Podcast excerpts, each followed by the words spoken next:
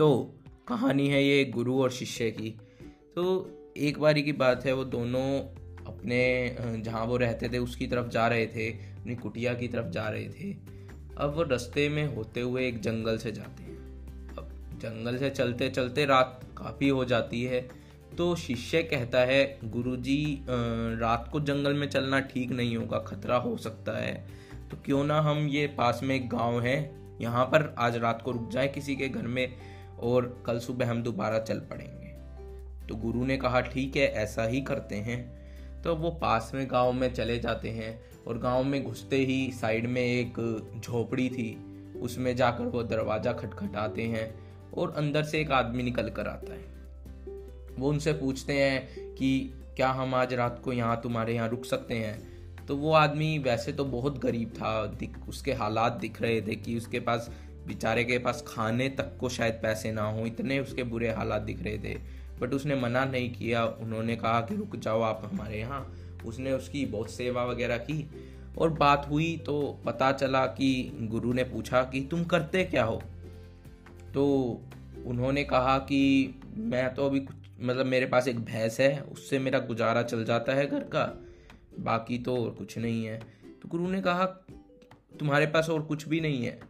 तो उन्होंने कहा, वो जो आदमी था, उन्होंने कहा, मेरे पास ज़मीन बहुत है, बहुत सारी ज़मीन है मेरे पास गाँव में, पर वो ज़मीन ऐसी है, गाँव वाले कहते हैं, उसमें कुछ नहीं उग सकता।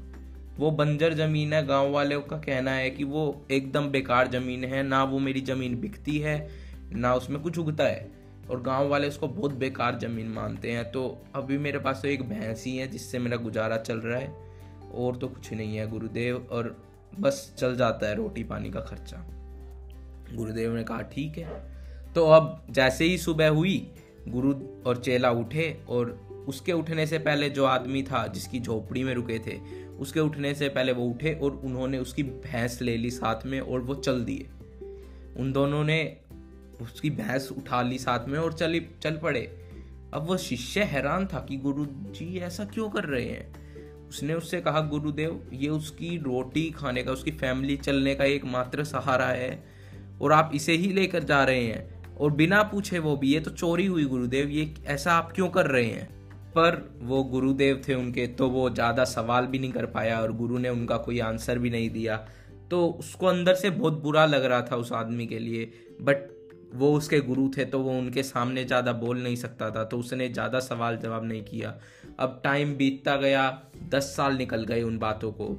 और उसने एक दिन वो गुरु बन गया था और उसने सोचा कि अब उसको याद आया कि एक दिन हमारे साथ ऐसा ऐसा हुआ था और उसको वो बात दिमाग में थी कहीं ना कहीं। अब उसको लगा कि अब मैं बड़ा गुरु बन गया हूँ, चलो मैं देख के आता हूँ। गुरु ने अच्छा नहीं किया था उसके साथ, मेरे गुरु जी ने। पता नहीं ऐसा क्यों किया था उसके साथ। अब मैं उसके पास जाता हूँ, देखता हूँ, मैं उसकी कुछ मदद कर सकूँ तो। अब वो दोबारा उस गाँव में जाता है एक दिन और वो उस गाँव में जाकर देखता है, जहाँ वो झोपड़ी थी पहले, वहाँ अब एक आलिशान बंगला बना हुआ था। बहुत बड़ा बंगलो, महल भी बोल सकते हैं उसे, बहुत आलिशान।